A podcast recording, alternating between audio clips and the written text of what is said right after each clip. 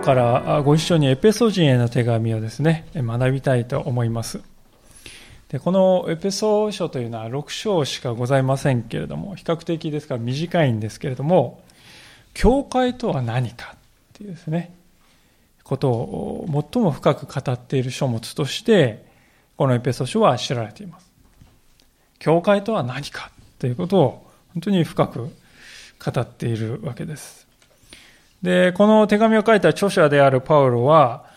この時にですね、あのもう晩年でありまして、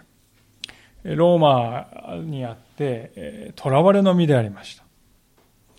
自由がないっていうですね、鎖につながれているという、そういう状態だったんですが、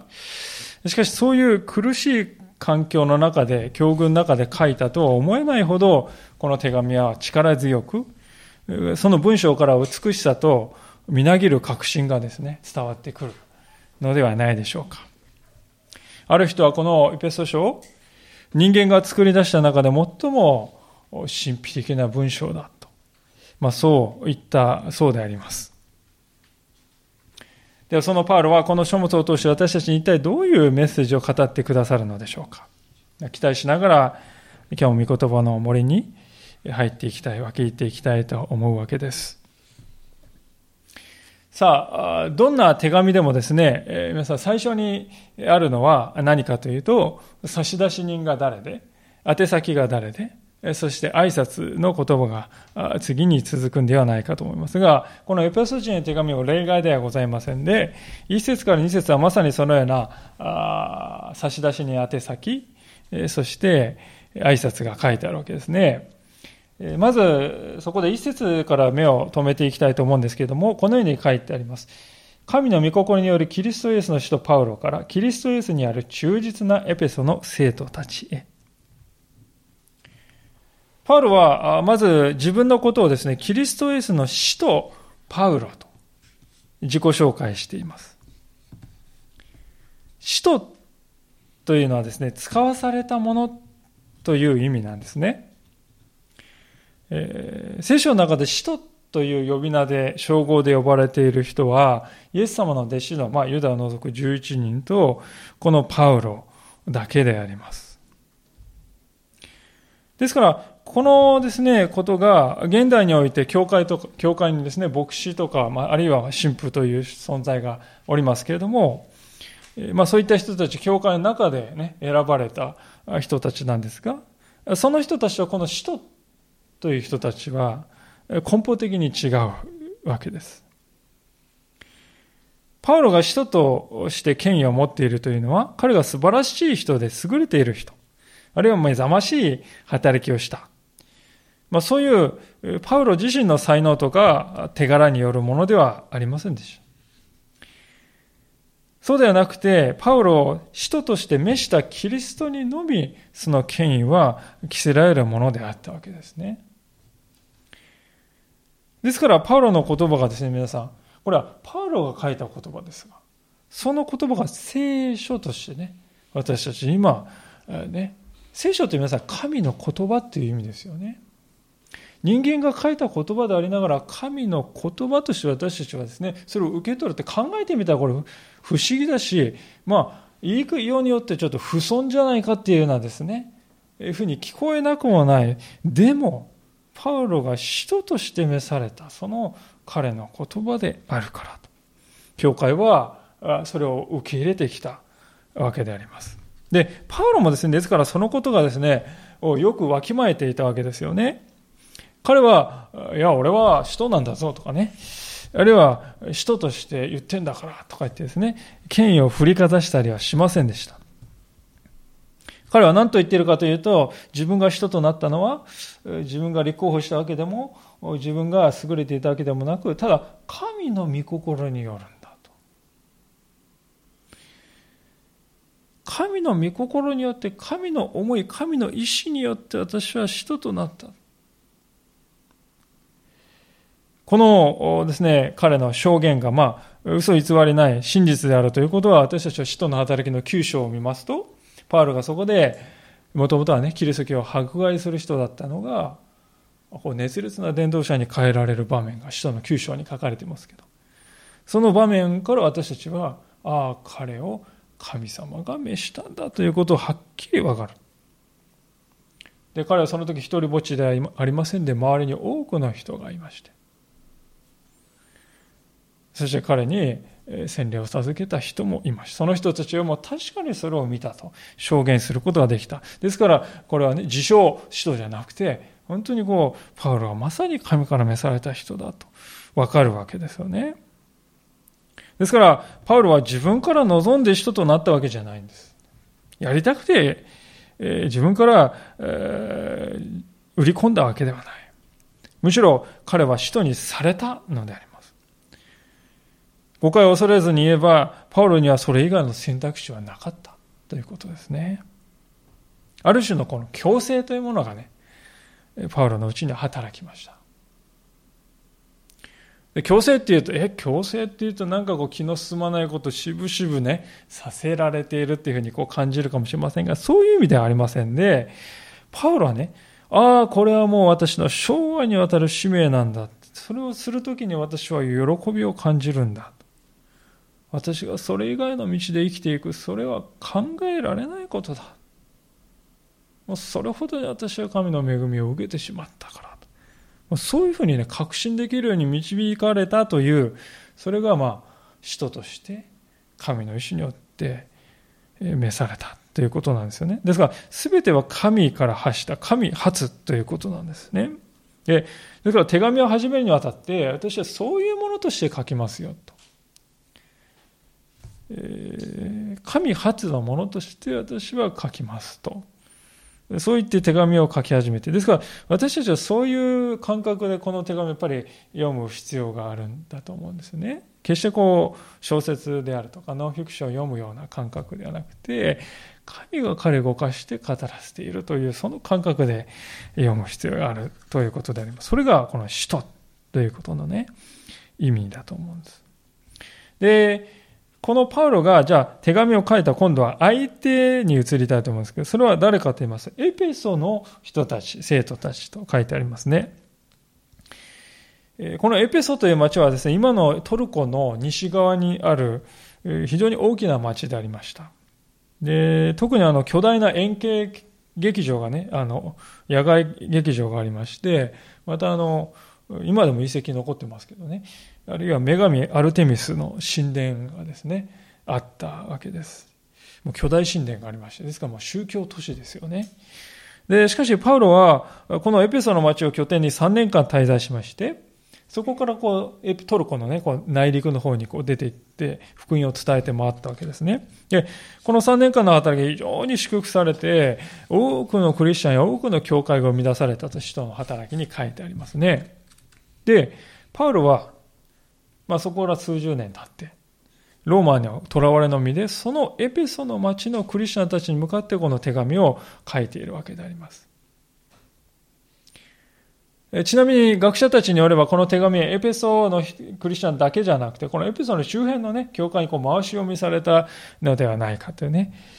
それであの、あるコピー、ある写しにはまあエペソのっていうのはないバージョンもあるんですけども、多分まあそれはあのエペソじゃない教会に回し読みした時に、えー、消して書いたんだろうとこう言われてますよね。で、まあ、それはともかく、えー、パウロはエペソのクリスチャンのことをね何と呼っているんでしょうかね。ここらは非常にこう注目したいところなんですがエペソのクリスチャンたちのことをパウロは3つの呼び方で呼んでおります。まず第一はですね生徒たちとこう言うんですよね。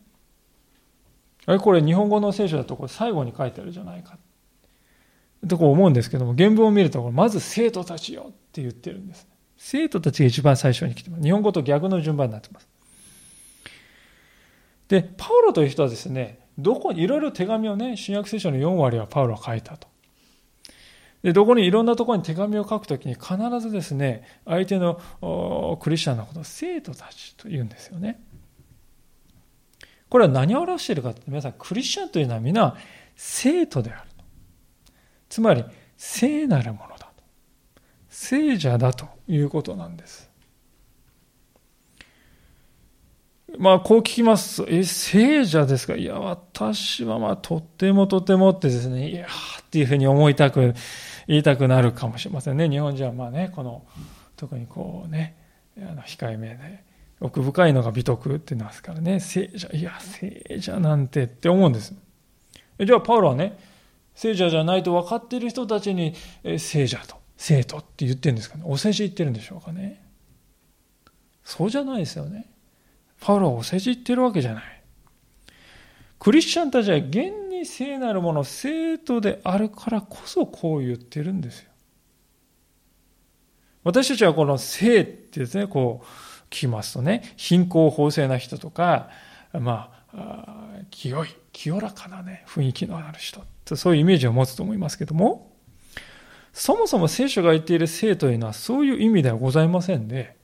分離されているという意味なんですね。かつて私たちはですね、どっぷりとこう自分の価値観に使って生きておりました。まあ、自分の思うがままを歩んで何が問題か。そう思っておりました。神など知るかと。まあ、それが私たちの昔の姿であったと思いますね。えー、まあ、それはあの、ちょうど、宝刀息子がですね、親を捨てて、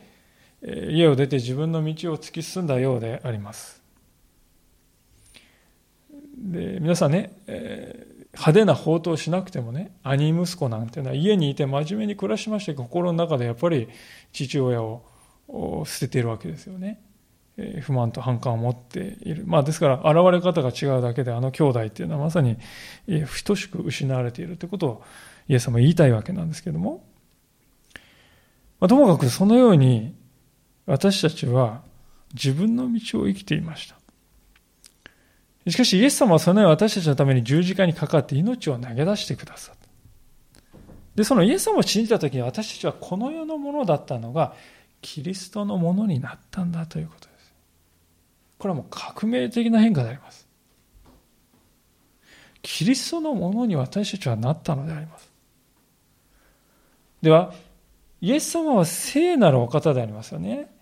もう究極の聖なるお方でありますが、その聖なるお方のものになったんですから、私たちもその聖を受けているんですね。当然、イエス様は聖であるんですから、イエス様である私たちも当然聖なんですよ。つまり、私たちのこの生徒って言った時に、生っていうのは私たちの内側にね、出所がある。内側に根拠があるんじゃなくて、キリストに根拠がある。キリストの十字架に根拠があるわけです。ですから、えー、言い方を変えればこういうふうに言ってもいいと思うんですね。私たちはこう聖なるものって言われて、あ、頑張って頑張って精進してね、清くしないと。っていうね、清くなりなさいってね。えー、自分の成果に努めなさいなんてこう言われたらそうだって思うんですけどね。皆さん、私たちが頑張って自分を聖にするんじゃないですよね。そうじゃなくて、すでにキリストにあって私たちは聖であるから、その聖にふさわしく生きていこうじゃないかと考えるんですね。これが正しい順序ですよ。私たちは頑張って坂道をよじ登って生という高みに達していくのだっていうふうに考えますけど、そうじゃない。すでに生なんだから、その生にふさわしく生きようじゃないかって。これ前向きですよね、非常にね。ですから、パウロがはっきり言って、誰が何と言うとですよ。ね、えー、私たちが自分をどう思っているか、それは関係ないですよね。それは私たちの感情に過ぎない。感覚に過ぎない。キリストの十字架はすでに成し遂げられて、そのイエス・キリストを信じる私はすでに生なんです。生徒なんですよ。キリストの十字架は微動だにしません。ですから私たちがそのキリストのものである。それは私たちは生徒であるという事実なんですね。で、その事実も揺るがないんです。これはなんと素晴らしいことか。ですから私たちは本当に肩の荷を下ろさないといけないです。ね。私たちは頑張って自分を生活するんではない。私たちはすでに生である。生であるのだから、生徒のように生きよう。まあ、そういうことになるわけです。で、えー、まあそういうわけで生徒たちへと呼びかけたわけです。次に何と言っているかというと、それは忠実なという言い方です。ああ、ここでも真面目で控えめな人という、そういう印象だなとこう思うかもしれません。私はそこから遠いなと考えてしまうかもしれませんが、皆さん、忠実さっていうのはね、誰が測るものでしょうか。あの人は経験な人だね、まあ、よく新聞などでね、出てクリスチャンのことを経験なクリスチャンとよく言いますけどね、人からの評価であります。忠実を測るのはイエス様ですよね。ここであの忠実と訳されている言葉は信頼しているという意味でもありますね。また忠誠を表しているという意味もあります。つまり忠実な信徒、生徒というのは経験そうに見えるという意味よりも何よりもキリストを信頼している人、そしてキリストに私はいろいろあっても生涯ついていくと決めたんだと。そういう人を忠実な、えー、人とこういうわけですよね。キリストを信頼する。まあ私たちキリストを信頼したしないときはですね、必ず何か別のものを信頼して生きております。というのは人は何かに寄りかからないと生きていけないんですね。ですから勢いですね、自分自身にを誇るとかね、あるいは他人を誇る、他人に頼るとか、あるいは物質的なものを囲い込んでね、それを頼りにするとか、まあ、そういう生き方をせざるを得ないですね。キリストに頼らなかったら。で、私たちがクリスチャンになるときに、今まではそういうものを第一にして生きてきたけれども、これからはキリストを第一として生きてまいりますよと。誓ったんですよ。それがね、信仰を告白するということです。でそういう人たちのことをね、パウロへは忠実な人々と言っているわけですね。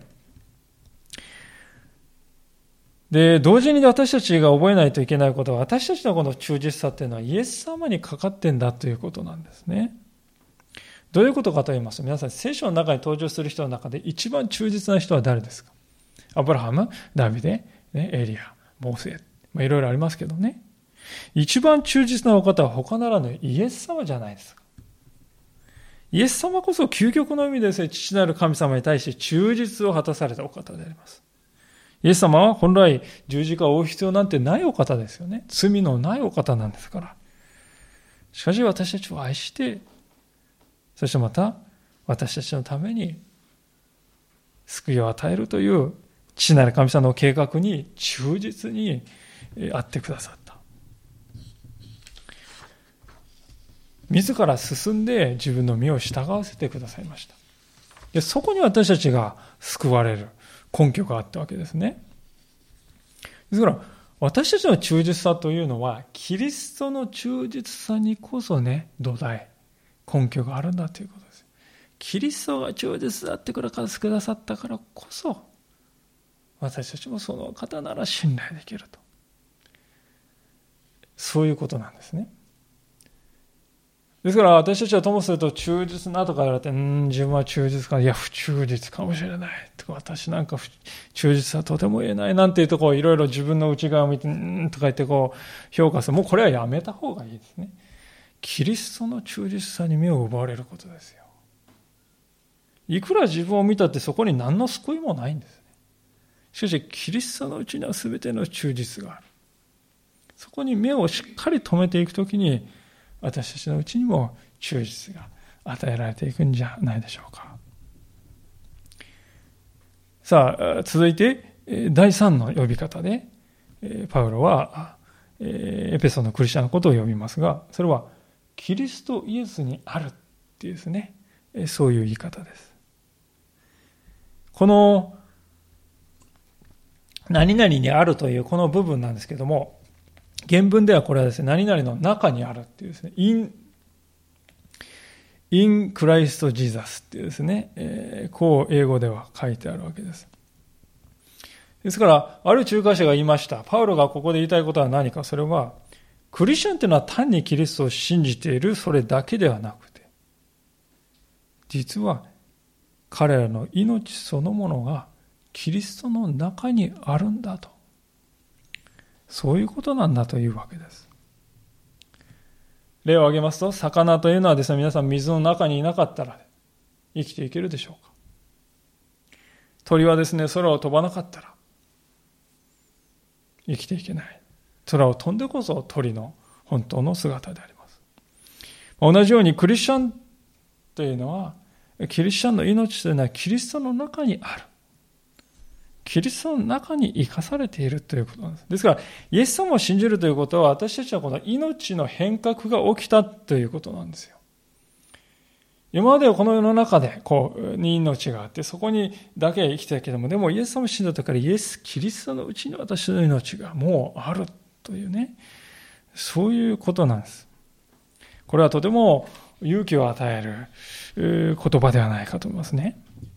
私たちはなるほどこの世の中で生活を送っておりますと数々の苦労を味わい、数々の困難に苛まれてなんでこんなことがと思う時もあります。もし私たちの命がそこでこの世のものだけだったらですよ、はあ、救いがないな、と思うんじゃないでしょうか。しかし、どれだけ私たちが苦しんでも、どれだけ私が痛みに直面したとしても、私たちの命はすでにこの世にあるのではなく、キリストの中にあるのだということです。だからこそクリスチャンは自分という殻に閉じ込められることはなくなるんですね。キリストの愛が、キリストの知恵が、キリストの命が私たちのうちに生きて働いている。そのことを日々体験できるわけであります。でそれは何でかっていうと、私たちはすでにキリストイエスの中にあるからなんですよね。私たちの命はキリストのうちにあるんです、すでに。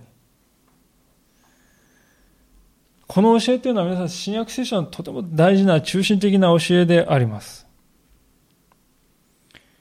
ですから、パウロは今日の箇所はたった6節しかない箇所ですけど、この中でキリストにあるというね、まあ、彼にあるとか、愛する方にあるとか、まあいろいろ言い方変えてるんですけど、とにかくキリストにあるという意味で4回もですよ。キリストにあって、彼にあって、キリストにあって、4回もですね、使って、もう全てはキリストにあって起こる。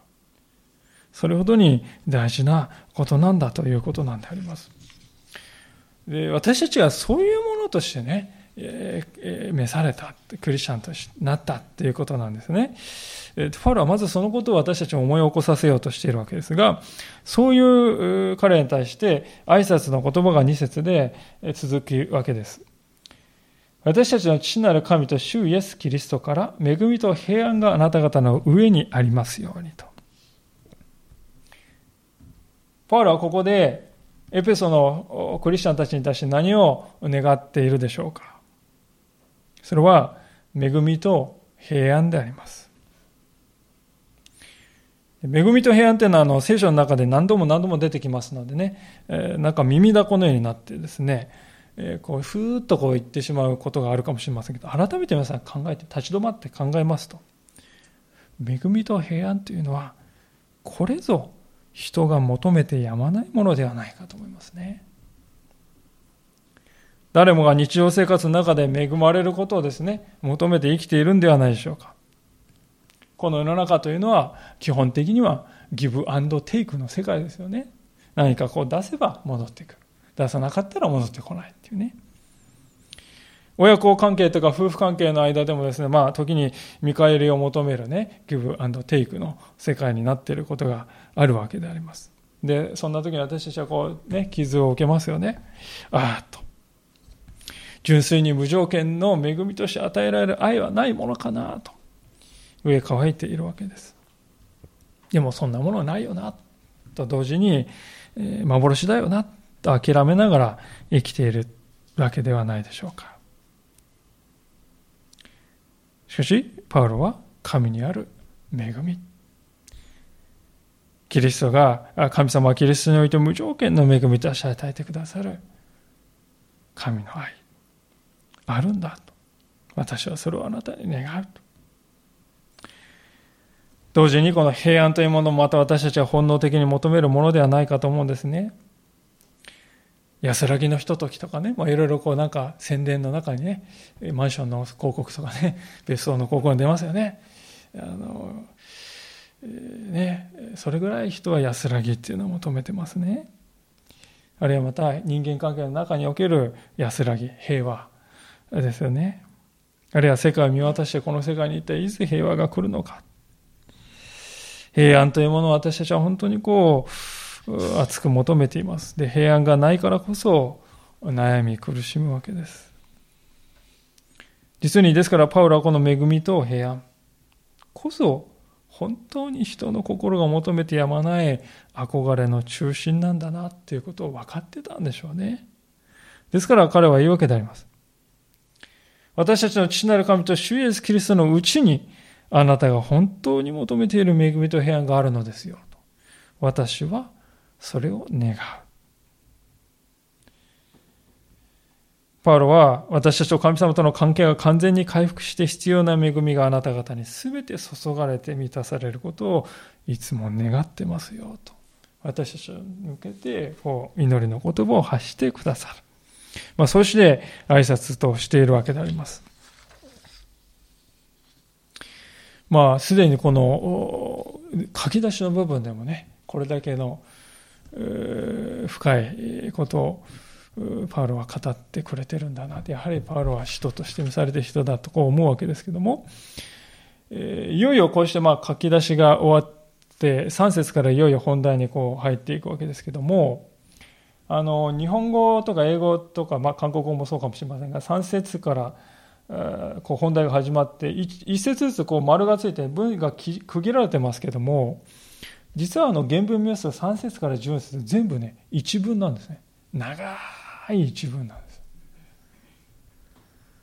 でパウロはあの神様の恵みのことを思えている時にも次から次へとこう思いが湧いてきてこの長い一つの文章を書いたんだと思うんですね。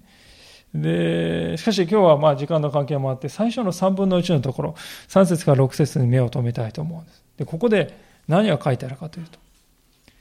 私たちはどういうふうにして信仰者にされたのかということ。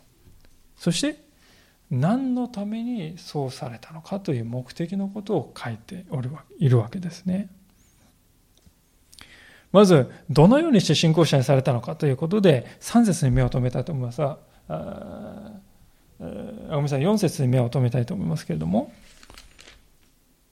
えー、あごめんなさい、3節ね、すみません、この話。私たちの主イエス・キリストの父なる神が褒めたたえられますように。神はキリストにあって天にあるすべての霊的祝福を持って私たちを祝福してくださいました。パウロは何をましてまず神を褒めたたえることから文を始めます。で、その神はどんな神かというと、主イエス・キリストの父なる神だと。主イエス・キリストの父なる神様とこう言いますね。これはあの私たちはどうやって神を知るかというと、イエス様を通して、イエス様の父として神様を知るんだということが強調されているわけです。で私なぜかというと、私たちは神様目に見えないですよね。神様、神様っていくら言ってもこう見えないんです。しかし、人として世に来てくださってイエス様は私たちは見ることはできますね。そのイエス様の生涯を見てるとき、あ、神というお方はそういうお方なのかとわかるわけです。本来見ることはできないはずの神様を目で見て、そして弟子たちはま手で触って言葉を交わして、時に冗談を言って笑ってね、ご飯を食べて。それ自体素晴らしい恵みだと思うんですけども。ですから、パウロはキリストイエスの父なる神を褒めたたえて、そのような恵みを与えてくださったことを褒めたたえるわけです。しかし、実は神がキリストにおいて与えてくださった祝福というのはそのような目で見えるものではありません。だけではありません。いや、むしろそういう物質的な祝福を超越した霊的な祝福こそが本当の祝福なんだと彼は言いたいんでしょう。ですから、神はキリストにあって天にあるすべての霊的祝福を持って私たちを祝福してくださっ。天にある祝福ですよ。霊的な祝福ですよ。このことはですね、私たちにとても大事な一つの問いを投げかけているんではないかと思います。というのは、私たちはどどういう祝福を求めて神に向き合っていくのか、神に向かっていっているんだろうかということです。どういう祝福が欲しいんでしょうか聖書はもちろん物質的な祝福を否定はしていないんです。むしろ至るところで神を大事とすればその結果、衣、食、住も祝福されるんだと約束しています。新明記の28章のところに書いてある次の言葉はまさにその例だと思うんですね。こう書かれております。あなたは町にあっても祝福され、野にあっても祝福される。あなたからあの身から生まれるものも、地の産物も、家畜の産むもの、群れのうちの子牛も、群れのうちの雌羊も祝福される。あなたの籠も、子根鉢も祝福される。ね、具体的ですよね。籠とか子根鉢が祝福されてどういうことかなってこう思うんですけど、それほどに具体的に神様は物質的な祝福を与えてくださると約束しているんですね。しかし、パウルがここで語っているのは、それを超えた世界があると。天にある祝福だと。と言いますと、私たちが地上で受ける祝福というのは、それがたとえどんなに偉大なものであっても、一つの例外もなく、私たちは全てを後に残していかなくてはならないものであります。ですから、物質的な祝福というのは、たとえどれだけ素晴らしいものでもね、本当の意味で私たちのものになってはいないんですよ。本当に私たちのものだったらね、ついてきますよ。で私たちは要素あるとき全部置いていかないといけないものじゃないです。私たちのものではないんですね。しかし、天にある霊的な祝福は違いますよ。これは永遠に失われないもので、永遠に私たちのものになった。永遠についてくるものであります。で、これこそ本当の意味で得たと言えるものなんじゃないでしょうか。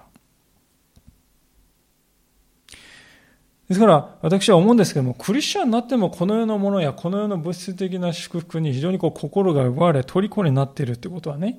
もしかするとその人の価値観はまだ本当の意味で変わってはいない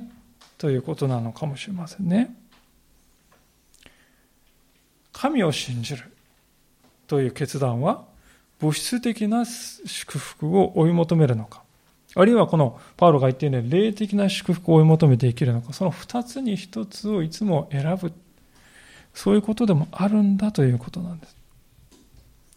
どちらが消えることのない本当の宝であるか、それは明らかでしょう。パウロはそう言っているわけでありますね。では、霊的な祝福、霊的な祝福と言葉で言いましたけれども、じゃあそれは具体的にどういうことなんですか？そこが一番大事ですよね、皆さん。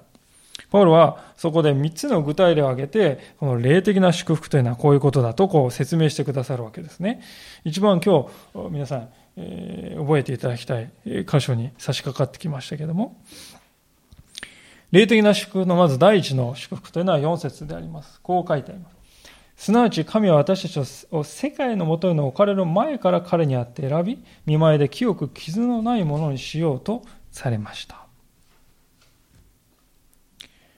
今読んだところに書いてあるのは私たちは何のために救われたのかというそういう話ですね。それは神の前で何一つ傷のない完全に清いものとなるためだとパウロは言いますね。そしてパウロは神様は世界の始まるよりも前からすでに私たちはそういう完全な救いに選んでおられたと言っているわけです。世界の始まる前から選ばれているということで、これ永遠の選びと言ったりしますね。で皆さん、こうパウロが言うときに、皆さんが今日ここにあるのは神様に選ばれたからですよ。そういう自覚が終わりでしょうか？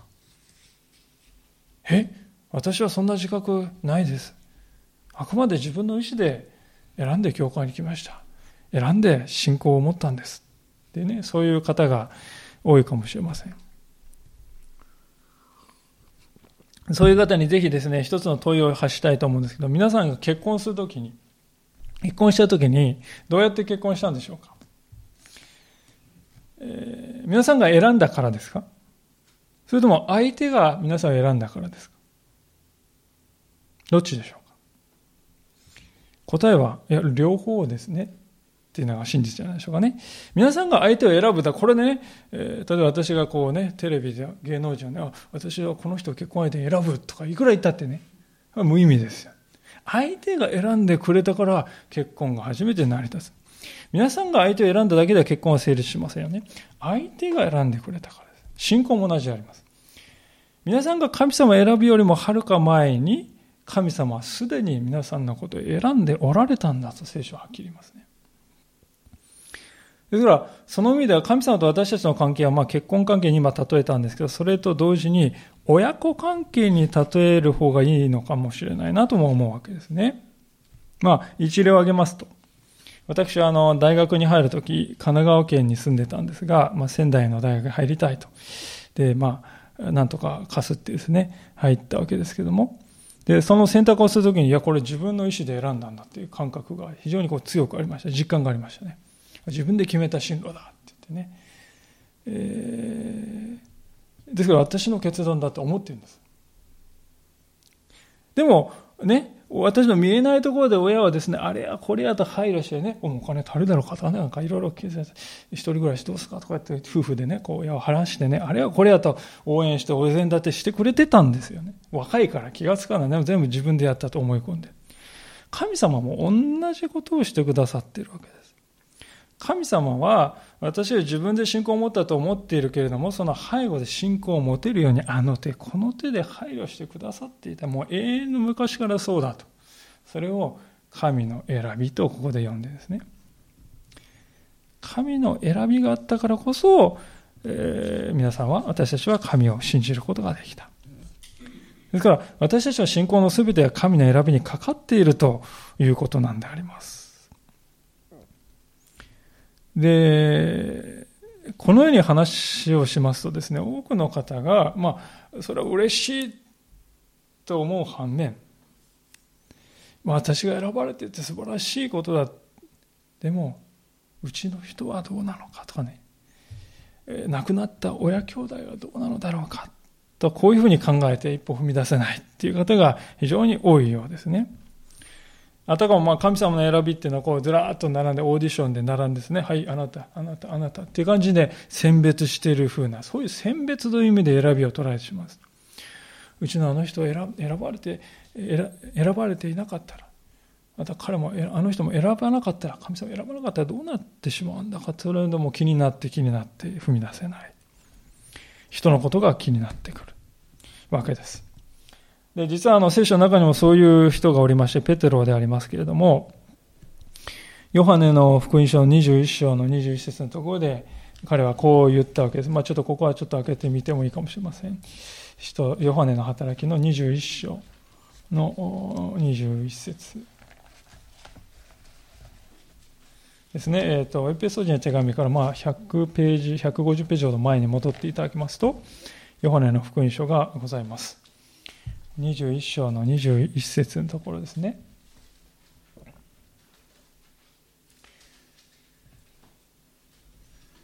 えー、読ませていただきます。ヨハネ21章の21節。ペテロは彼を見て、まあ彼っていうのはヨハネのことですけども、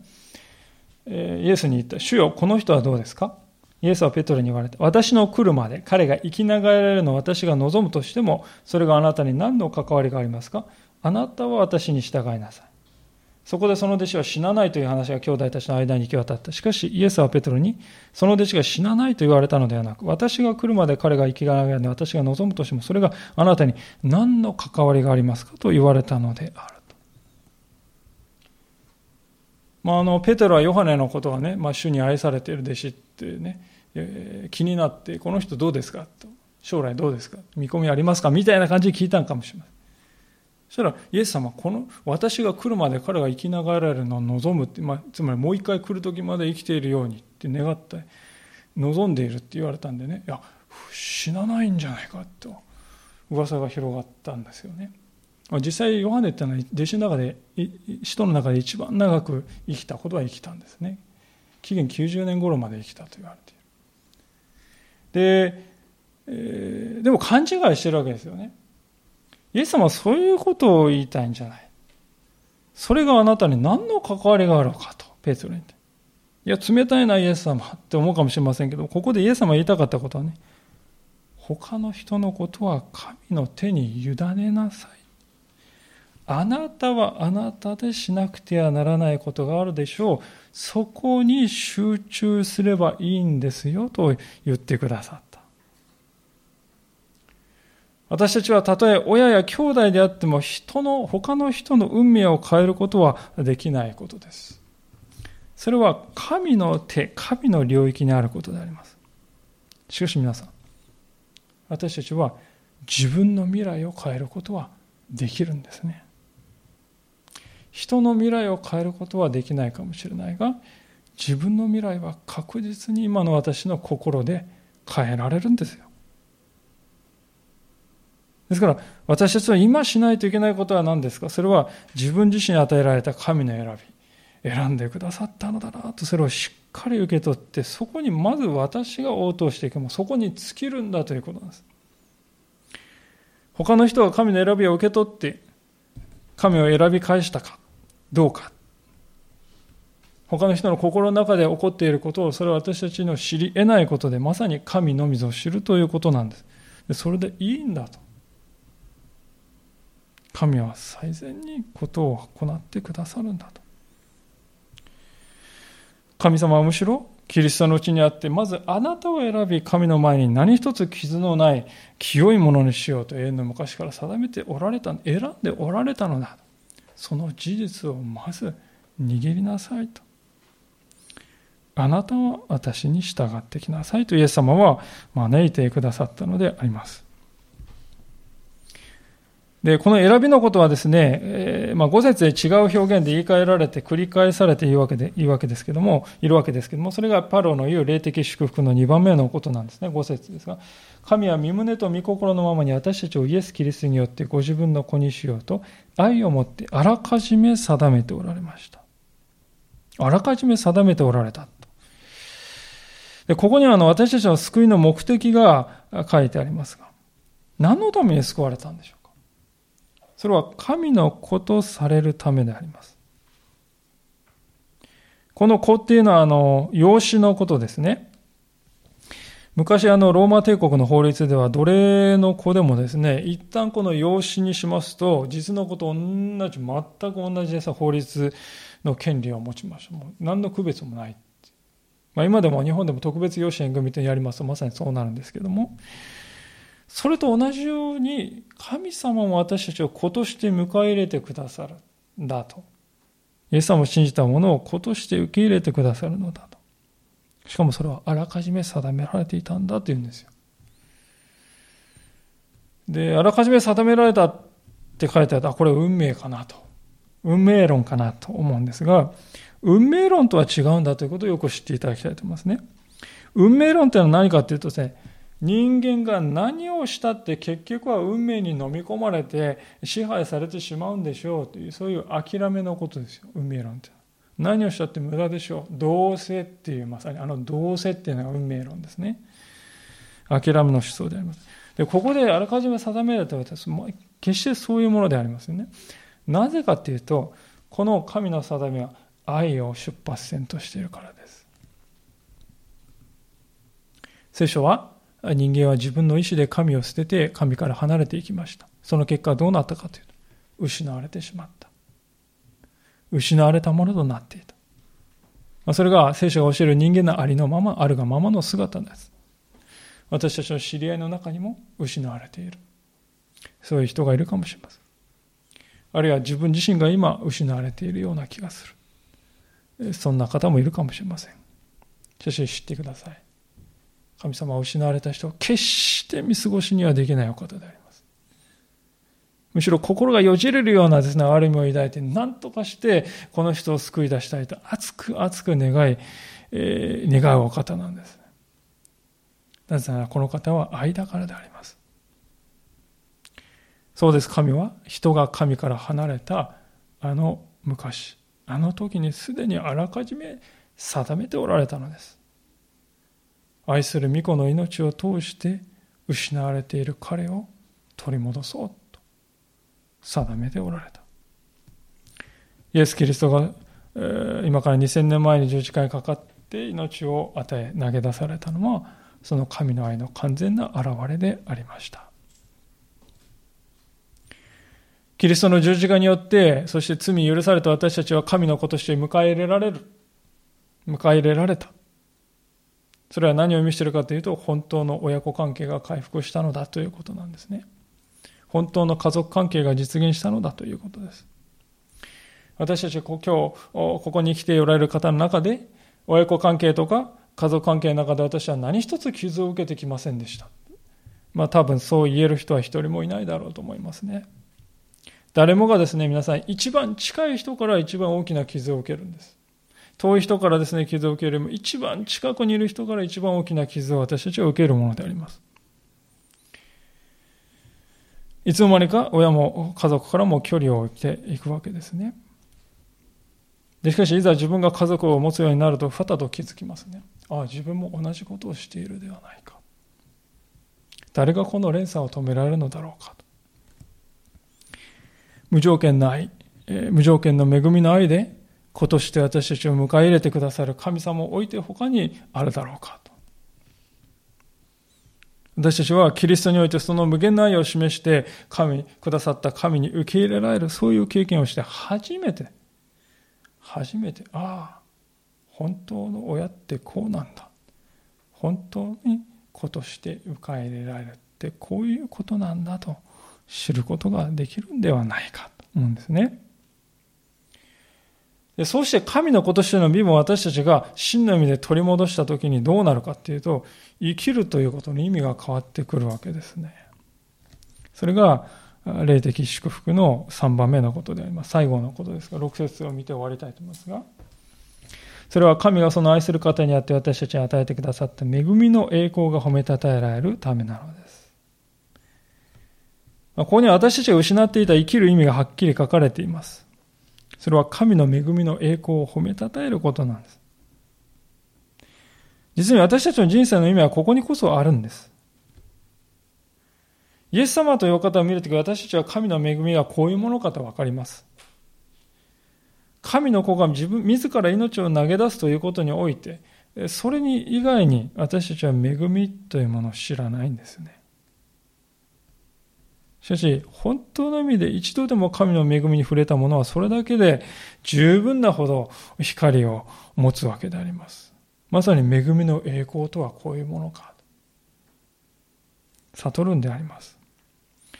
私たちは何のために救われたかというと、そういう恵みを与えてくださった神を褒めたたえるために救われたのであります。どうでしょうか？本当の意味でそのことを受け取っているでしょうかある説教者が教会の現代の姿を見て次のように語りました。今日の教会にある問題の大半は次の事実のゆえであろう。すなわち、私たちがあまりにも主観的であり、あまりにも自分たちのことに関心がいき、あまりにも自己中心なことだ。神を忘れている一方、自分自身のことには興味を持ち続けているからだ。いかがでしょうか？思い当たる節があるかもしれません。私たちは自分自身が救いを得ているか、家族が救いを得ているかという、その事実には非常にこう気になるわけでありますけれども、その一方で、私は何のために救われたのだろうかと考えることは、実は少ないのではないか。私たちはまた自分自身が神に受け入れられる、人に受け入れられることをどこまでも求めますが、しかし、その一方で、神が私に願っていることは、どれほど受け入れているでしょうか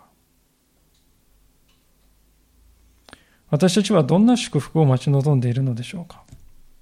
物質的な私たちのものには永遠にならないものを求めていくのでしょうか？それとも永遠に私たちのものになる天の祝福、霊的な祝福を求めていくのでしょうか？もう一度心にしっかりとこの問いを刻みたいとそう思います。お祈りいたしましょう。